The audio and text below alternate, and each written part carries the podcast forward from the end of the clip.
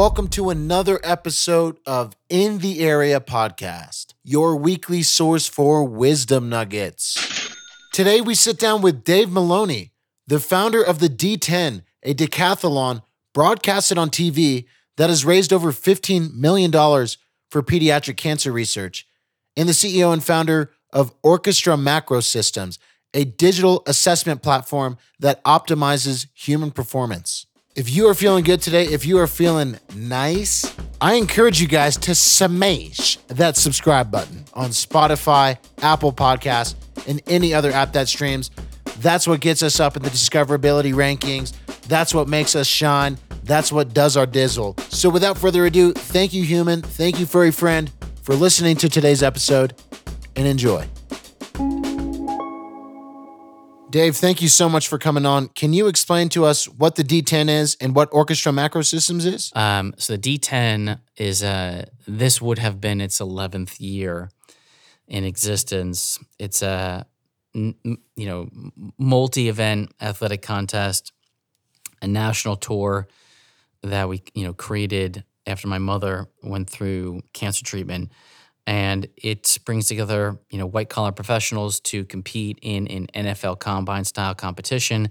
And we built some technology that allows the public to wager on the participants performance and all of that money that's wagered funds pediatric cancer research and it's raised about 15 million dollars. Couldn't add to that total this year. We hope that it returns in 2021 Sometimes we're optimistic, sometimes we're pessimistic based upon whatever article or story you heard that day. In terms of Orchestra Macro Systems, it's a pure software company. Orchestra Macro Systems delivers multidisciplinary assessment management software with predictive analytics. Mm-hmm. We particularly focus exclusively on the Department of Defense, which has 10,000 different unique multidisciplinary assessments almost all of them are compulsory for you know the the largest workforce the world's uh, ever known and probably will ever know and that's been uh, quite a journey to figure out wow. that road because uh, the department of defense or really the public sector buys things differently than the private sector you know we're supporting chiefly the air force and the office of the secretary of defense and yeah, we're we're early stages in, into that business. You know, less than two years, but uh, it's pretty pretty wild. I just find it interesting that yeah. we're sitting behind a quote from Plato yeah. that says, "You can discover more about a person in an hour of play than you can than than a year of conversation. It's funny that we're having a conversation right now, trying to learn about each other. But um, can you? I just want I want to hear a little bit more about about that philosophy and and what what that means. Sports in general, exercise in general. That when you when you do it amongst other people, you're going to see facets of their personality that may be otherwise very very difficult to learn in a conversation or in a, a professional business setting. But when let's just take this example, when thing when when exercise begins to hurt, some people push through it and other people do not. It's not always a perfect correlation to how they perform in business or in life in general, but many times it's a window. Hmm. Many times it's a window into that person's psychology or their sort of command of their their you know, their will, right? What are the specific events in the D10? So the D10 is the NFL Combine plus four event. So you run a 400 meter run, then a football throw, just grip it and rip it. And then you got uh, pull ups, a 40 yard dash, 500 meter stationary row, a vertical jump, pro shuttle, which is the 5 10 5 drill. You've got a bench press, you've got a long jump or a broad jump, and you finish it up with everyone's favorite, the 800 meter run. But I, I, think that's really cool that you came out of college and you started something that was immediately just giving back. Like, where, where do you think that sort of value comes from? We just sort of f- figured that if you wanted to create an athletic event with really, really, really competitive people, it was fantastic to watch. The way to make that happen was you'd have to correlate that to a philanthropic outcome. It was the only way to get that audience back. Yeah. And like I wanted to watch that. Uh, would would you say that principle of giving back would apply to things outside of sports and just generally like if if, you, if there's a way to give back it's going to motivate you to try that much harder it should. I mean, I, we would, I would argue a, a, a fatal flaw in philanthropy is uh, is often that the philanthropic impact does not correlate to the effort. Right, so someone can just write a check, and you know, it it it's very little effort.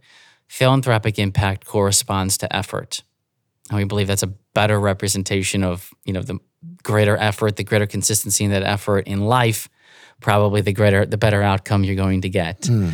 And we've we've aimed very very hard, you know, very directly to manifest that way of thinking to the D10. Mm. And and yeah. you, you you target it towards pediatric cancer research. And for you, is there is there a goal like if you hit this number or hit this thing with D10, would you feel like it's successful and it's it's it's accomplished everything you wanted it to be? There's various types of pediatric cancer. We'd like to contribute to the funding of re- research that results in uh, treatments and cutting edge therapies that continue to close the, the gap in, in curing a patient. So, so pediatric cancer on, on a blended average has about an 80% cure rate. But, you know, so you've got a 20%, you know, sort of fatal diagnosis. Um, and that's the, those are the researchers and those are the kids that we are we are particularly funding. So I I guess to answer your question, if that cure rate becomes a hundred, you know, then it will have done its job. But we, you know, there's a long way to go. Wow, and and are you are you up to date on like the the, the latest research and like in advancements in different forms of pediatric cancer? Are there do you see any promising, you know, re- results since you've started D10 in in yeah. development? Yeah. So so the the D10 supports a we call it you know a dream team of pediatric oncologists and researchers, data scientists from preeminent cancer institutions. You know, from Sloan Kettering in New York to Lucile Packard Children's Hospital at Stanford to MD Anderson down here in Houston. There's a number of them. And what they do is they they formed a partnership where they pool patient data, particularly of the the sickest kids and they collaborate on research and basically the development of therapies so that you know rather than in a hospital trying to work on a particular therapy in a siloed fashion they kind of syndicate the work across you know experts that can all contribute to the same project and so rather than having to move the kid from one hospital to the next where that kid may be closer to the chief researcher the chief you know, oncologist to treat that form of rare cancer. You know, you don't have to do that instead with the entity that we we fund, which is you know again aggregating kind of your best in class researchers to deliver a, a, a cutting edge therapy to a kid who may be you know housed in one of these participating hospitals.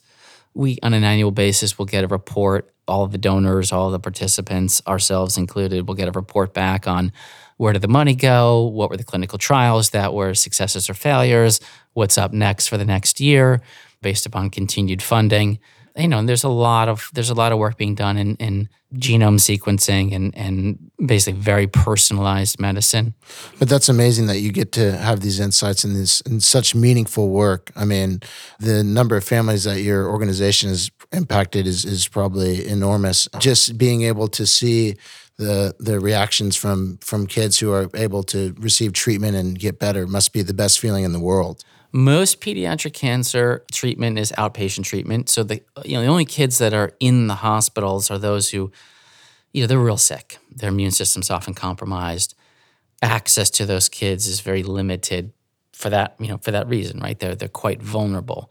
So this is one of those instances, you know, this is sort of the reality of really sick kids you're you're not going to be able to see most of them, play with them. It's not like the St. Jude commercials.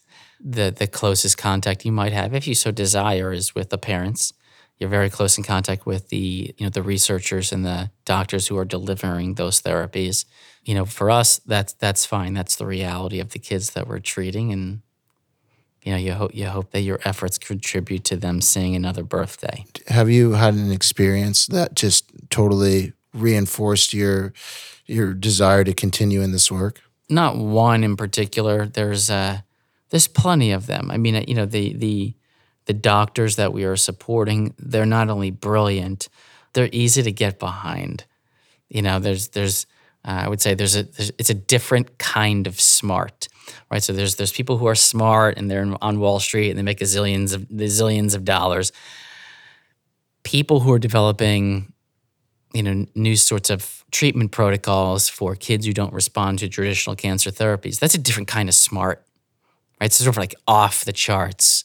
You know, even the most limited contact that you might have with those sorts of people, you know, I think even a, a lay person would say, yeah, I can support that. I can support them. That's kind of easy to get behind. You know, do your thing. That that is so cool that you get to meet people like this working on su- such amazing technologies and, and treatments. Yeah. G- Do you have any mentors in your life that you look up to and sort of inspire your direction? we have kind of an off the record, steady cadence of conversations, fireside chats with, with CEOs. And what ends up happening, as you may conclude, is that those people um, are either mentors to me or become mentors to me. Either common themes emerge from those conversations, as I imagine it does for you in, in, in delivering podcast uh, content and then certainly unique you know unique perspectives unique approaches emerge in in those conversations as well so i would i would argue that you know somebody like scott mcclelland who's a you know, sort of well-known president he's in you know the, he's the heb guy in all the heb commercials uh, he's great And HEB being one of the largest grocery chains in Texas. Sure. Yeah, there's there's there's plenty. Um, Scott Scott Stuart, who's the uh, chairman of Sloan Kettering, very very very very well known investor. So he's been a great guide to me. There's a lot. There's lots of them. Strauss Zelnick, uh, Take Two Interactive CEO. Uh, there's there's plenty. And sort of people are you know some of them are more uh, most sort of I would call them informal um, mentors, but uh, those are the kind that I would encourage every, anybody uh, to have. You want to sort of have a cadre of people who come from different walks of life. They're in different businesses. They've found their way to success in you know a variety of ways, um, and so they can they don't have to all concur about you know how to do something. You know they may give you their various perspectives when they're prompted. And it's up to you to figure out which one uh, applies in, in that given situation. And and how do you how do you meet these these people? Yeah, you know that's uh, uh, I would say something that I've uh, I've worked at over the years. Would current encourage anybody to work at over the years. You know, everyone has a superpower. I believe mine is you know I can I can get to largely whomever I want. Um, and people who are incredibly successful don't don't don't define that solely by money, but people who are incredibly successful, they they they love to talk about themselves, but they they would they love to to mentor. They love to contribute. And so if you are actively pursuing something that's grand, if you are actively I think getting traction in that pursuit and you make that known up front uh, when you have a cold outreach, you know, you're gonna more often than not, you're gonna luck out. You're gonna get a response when you ask for, you know, uh, let's just call it, you know, guidance, assistance. You want a rabbi, and then what ends up happening inevitably is if you don't, a- you know, you ask that one rabbi, all right, you know, if you're in my shoes, knowing what you know now about me, who else would you recommend that I talk to? And you know that that mentor is going to recommend the next one. It's not rocket science, but they do have to believe in what you're doing, and you do have to show traction in your pursuit of what you're doing, and you have to show success in, in what you're doing. Um, and I mean, I would argue life's not that much more complicated uh, beyond that. And, and how about any books? Are, are there any books that have really impacted your life and you found inspiring? Plenty. Um, a book I've been recommending pretty consistently for the past two years, uh, written by David Epstein, is called Range. David Epstein's uh, funny because I, I, I have known him for m- many years. He's my age. He ran track and field at Columbia, similar events that I ran, although we never ran against each other. We didn't. We're not aware of it. But I, I used to talk to him well before he wrote the book, which you know he's written many bestsellers now, Range being one of them. It's a sensational book, um, particularly for people who are maybe not yet an expert, not yet renowned in a particular thing. They're kind of trying to feel their way toward you know their their niche. And the book Range uh, talks about you know in a very beautifully written narrative, a scientifically backed way in which kind of the world's greatest at and then fill in the blank actually became that by way of dabbling in lots of different things that at least in the moment never seemed like they would all you know coagulate around an expertise in this particular thing but in fact that's the way uh, kind of the world's greatest in blank uh, often often all follow that same track and so mm. people who are you know maybe not quite sure what they want to do or they're not quite sure like hey if I'm, I'm jumping around to different careers and they're worried about sort of not finding their lane, not finding their thing, you read range and you figure out like, well, shit, this is actually the way you should do things. Sort of the way you should go about life, not specializing too early, not want, not worrying too early about not being, you know, the world's greatest at X when you're 25. So this book really shows that you can try a bunch of different things and perhaps they will combine into your specialty. Dave, do you have a favorite failure of yours? Because the the idea is that you know failure a lot of the time sets you up for for later success, and these can be fundamental to towards long term. So in uh, 2016, we put the D10 on television, and immediately after that that show ran and it performed very very well, we recognized that like the people we wanted to watch the who, whom we wanted to watch the D10 like they don't watch television so we developed technology that allowed people to watch the D10 in we would call it this this uh, sort of piecemeal experience on their phone. And it was that technology that we built that we kind of realized that that that the business of the the D10 was actually the software and not the events. And I would argue that sort of because of our kind of dis- dissatisfaction with the TV experience and our doubling down on our technology build led us to create orchestra macro systems. And so, I mean, I, I, the, I would argue the failure um, for, you know, sort of, I would say the television piece was actually necessary for the success, which I would deem a success right now, for orchestra to come to life. Mm. Wow. Yeah. And, we, we keep revisiting this word success. How do you define success? I don't know if I have a single definition for success. There are various, you know, sort of instances of success. You know, there is an ultimate success and there are sort of near term successes, medium term successes. And so, at the risk of balking on a direct uh, answer to your question, you know, I would argue that uh, success is all relative. Success is it needs needs context. Um, success in one context is failure in another context, mm. and you know, one need, needn't worry about uh, uh, that so long as you know you're looking at success or failure in the in the right context. Right, but you break it down. You you're thinking what is what are some shorter term successes or failures, and then what are some more long term successes or failures? Because sometimes a, a short term failure could be a long term success that leads to something else. Amen. Yeah.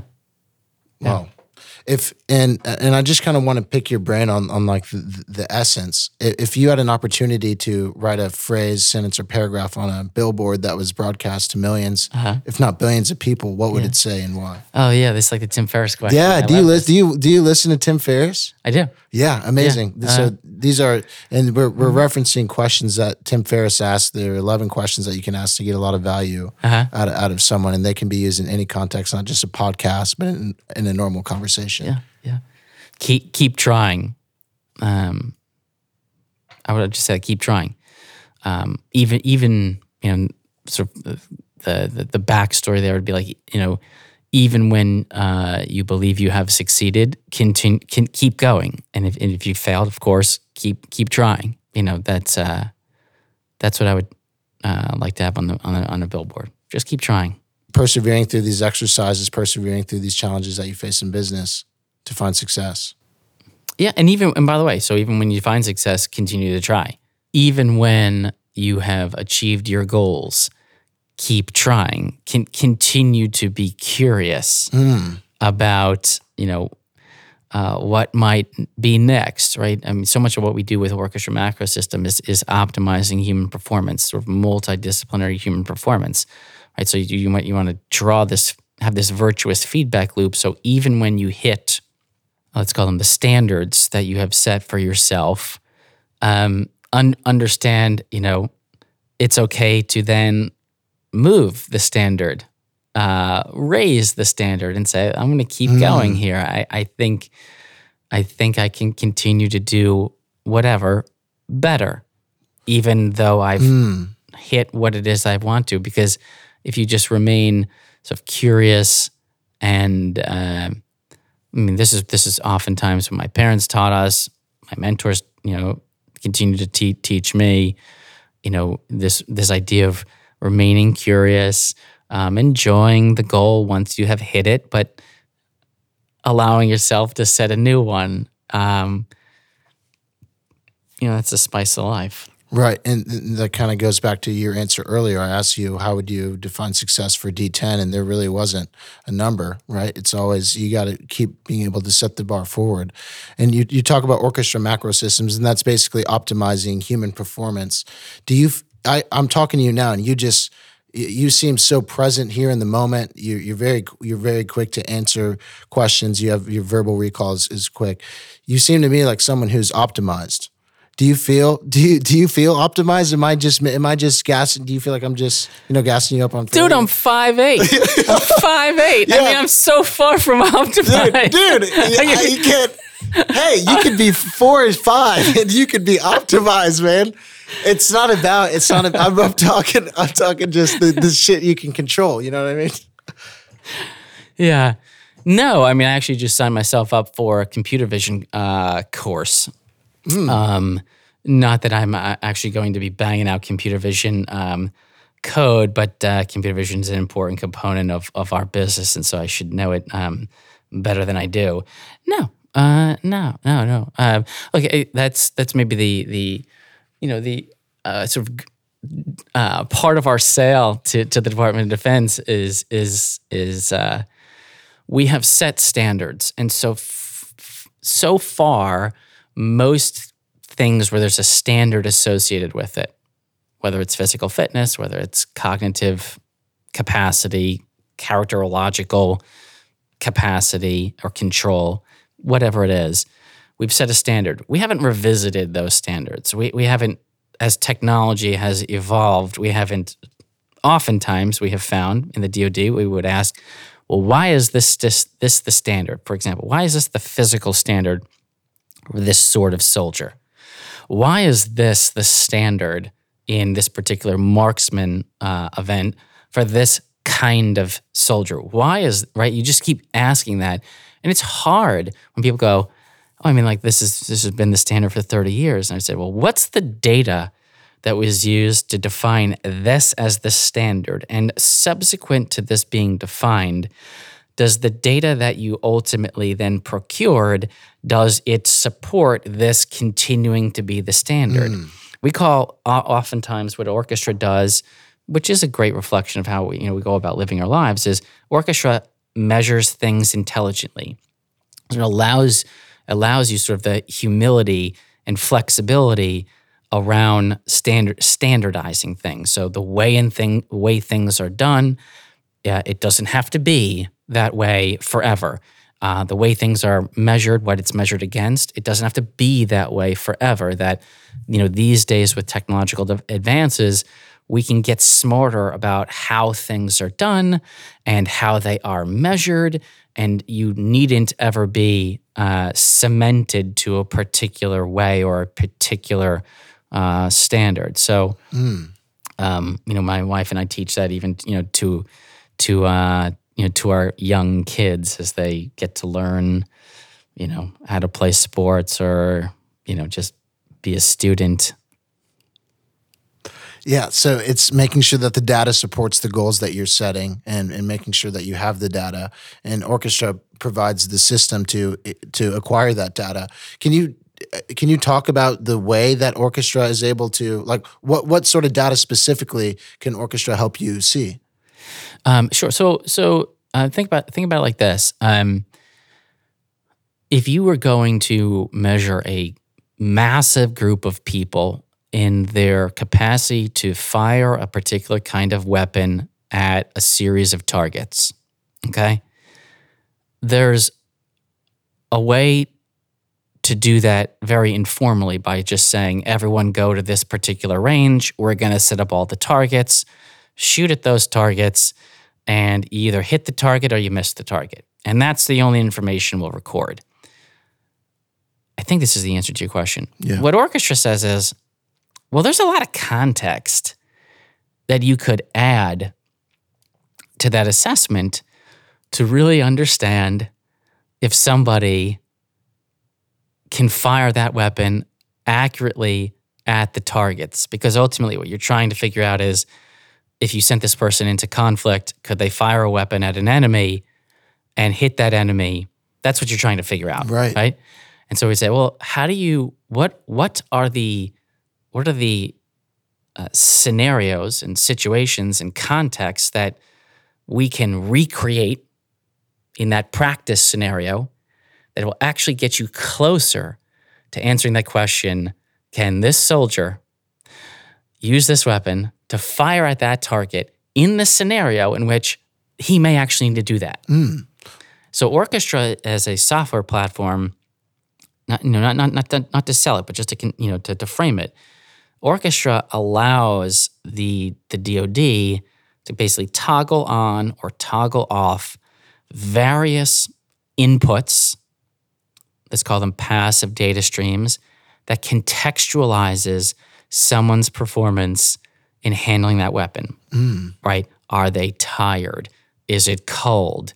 Is it raining? Mm. Um, did they just run 10 miles prior to arriving at the range and now they're depleted right? You can build such a narrative around that performance to get it closer to understanding right, what Right. it what you actually want to measure mm. And how would you measure something like tiredness? Like if if someone feels is it would that be a self-reported sort of like, hey, I'm feeling like a four out of ten? No, you sometimes you you would take you know some autonomous sensors. You'd put wearables on that person.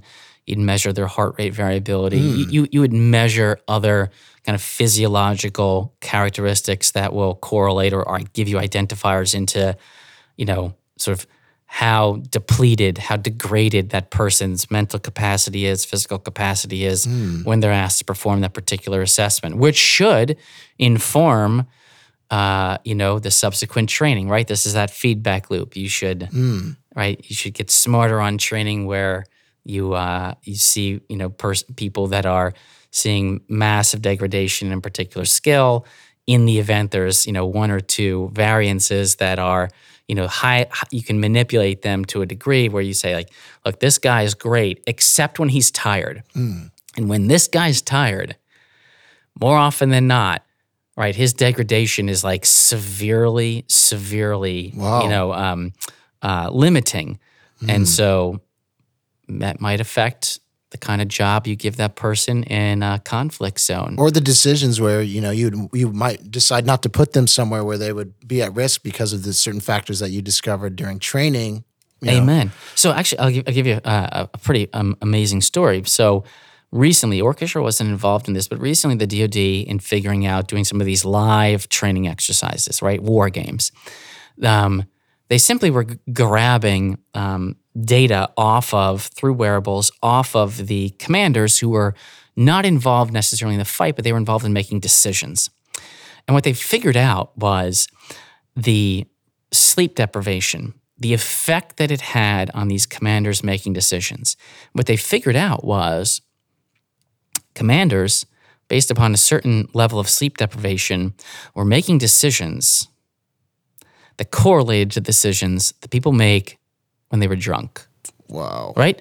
Because they were so right depleted, right? Hungry, thirsty, tired to such a degree that the commanders making decisions around live in live wargaming oh exercises gosh. were the equivalent of just being drunk. But like what like what a revelation, right? So you figure out, okay, you know, w- now that we know this information, we know how to sort of stack uh, or right, sort of staff a particular mission, so you don't have a commander basically in a drunken state making life or death decisions Wow. on behalf of Yeah, other that- people yeah. like that's that's rather powerful and that's the stuff we geek out about You have a team of people working. Uh, are these people from a from a military background that you're working with? never no it's sort of interesting no because we uh sometimes and we were very careful here not not to get too sort of married to ways of thinking or ways of doing things so we, we want to remain as you know i would say neutral um, to, to kind of optimize the way that we support the Department of Defense or even a first responder community if we ever get there. Right, because you're coming in with no preconceived notions about the way things work, or if you if you present a new way of doing things, there's not someone on the team who's gonna be like, "We never do that."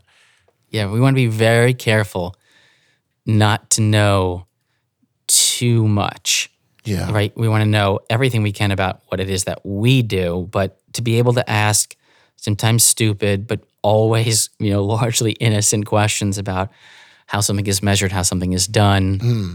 Because we have no preconceived notions. I, I'm always interested in how people select people for their team. Yeah, I, I, I asked Vignesh this question. I was I, I was I appreciated his answer. What what are what are some characteristics or qualities in people that you think make them an effective team member? Depends who you're depends on the position that you're hiring for. You know, we we've actually started uh, having people take characterological and behavioral assessments because there there are some that are in the marketplace right now that are really really good. It's it's called you know match quality, right? So so um, probably the greatest example would be in in sports, right? In sports, sometimes you can put on paper in the game of basketball, for example, the five best players on a team on paper, but then they actually play like shit together, right? They're five great guys, and you look at them on paper and you're like, how does this team always lose? Well, it's called match quality, right? So, so right there, they're the way in which they play the game doesn't mesh. So we've begun uh, simply on orchestra, and I wish I had done this years ago. Maybe going back to failure, uh, I wish I had done this years ago for, for the D10. But we look at match quality when we're forming our team, right? So someone has to have particular skills, right? We, we don't want to teach that. Um, they do have to come in because we're hiring mostly, you know, systems architects and engineers and so forth. So they have to come in with those skills, but then they have to come in where you know you don't have all of the same kind of person on the team, which has proven right sort of behaviorally that's where the team is going to be sub-optimized. You have to have people who have these. And, and again, this is this is readily available in the marketplace now. Technology that allows you to optimize the formation of your team, not just on skills but also on uh, behaviors. Wow. Th- Literally, like you'll you'll take a test. There'll be, and, and based off the results of that test, it'll you'll be able to see if this person would actually be have chemistry on the team. Exactly right. So you you don't want to have you know a development team where there are you know five passives, right? Because What is a passive? well, like like no one will make a decision. Oh, There's just it. sort of like Okay. oh wait, like they're just always willing to please. You mm. know, the team won't make a decision. right. Totally. It's it's about the balance. It's about having the balance on the team. Really, really interesting, man. Yeah, yeah. s- So you're in a sense optimizing the the team through through data there as well. absolutely. Wow. Yeah, it's one of the things that we're seeing. You know, you're seeing this, um, beginning to see uh, instances of this uh, in the military. But I would argue that this is a great um, uh, way in which the first responder community uh, needs to be sort of pairing, uh, you know, command chiefs with, you know, new recruits and the mentors. Right, you figure out like how, how do these things, how do these people pair up with one another? Yeah. um, and if sort of behaviorally eh, they don't sync uh, with one another, y- y- you know, you, Probably. you probably have some bad outcomes. Right. Wow. Fascinating. I, I, I love it. I love I love using the, the the way you're using data to to make the most optimal decisions. I, I think. I mean, I think that's just a better way of doing business, a better way of doing things. We do too. Well, Dave, I, I, you're a busy guy. I, I'm so grateful that you you took the time to sit down with us and share all of your wisdom with us. So cool these projects that you're working on. Where are some resources or places that people can go to learn more? Uh, so for the D10, people can go to the D10.com. For orchestra, they can go to orchestramacro.com. Uh, I would encourage people to read uh, books like Range from David Epstein. Um, you know, I, would encourage people to to read uh, books like Atomic Habits. I, I forget the author's name. Mm. Uh, I think it's yeah. Charles Duhigg, okay. um, uh, or The Power of Habit by Charles Duhigg um, is is another great one. Wow. Well, Dave, thank you so much. You're awesome. I'm very excited to see what the future holds for you, and I am so grateful once again that you came to sit down. And I hope you have a wonderful day. I'm grateful. Thank you. It's been an honor. Take care. Thank you guys so much for listening. You are glorious. You are wonderful. I hope you have an amazing day.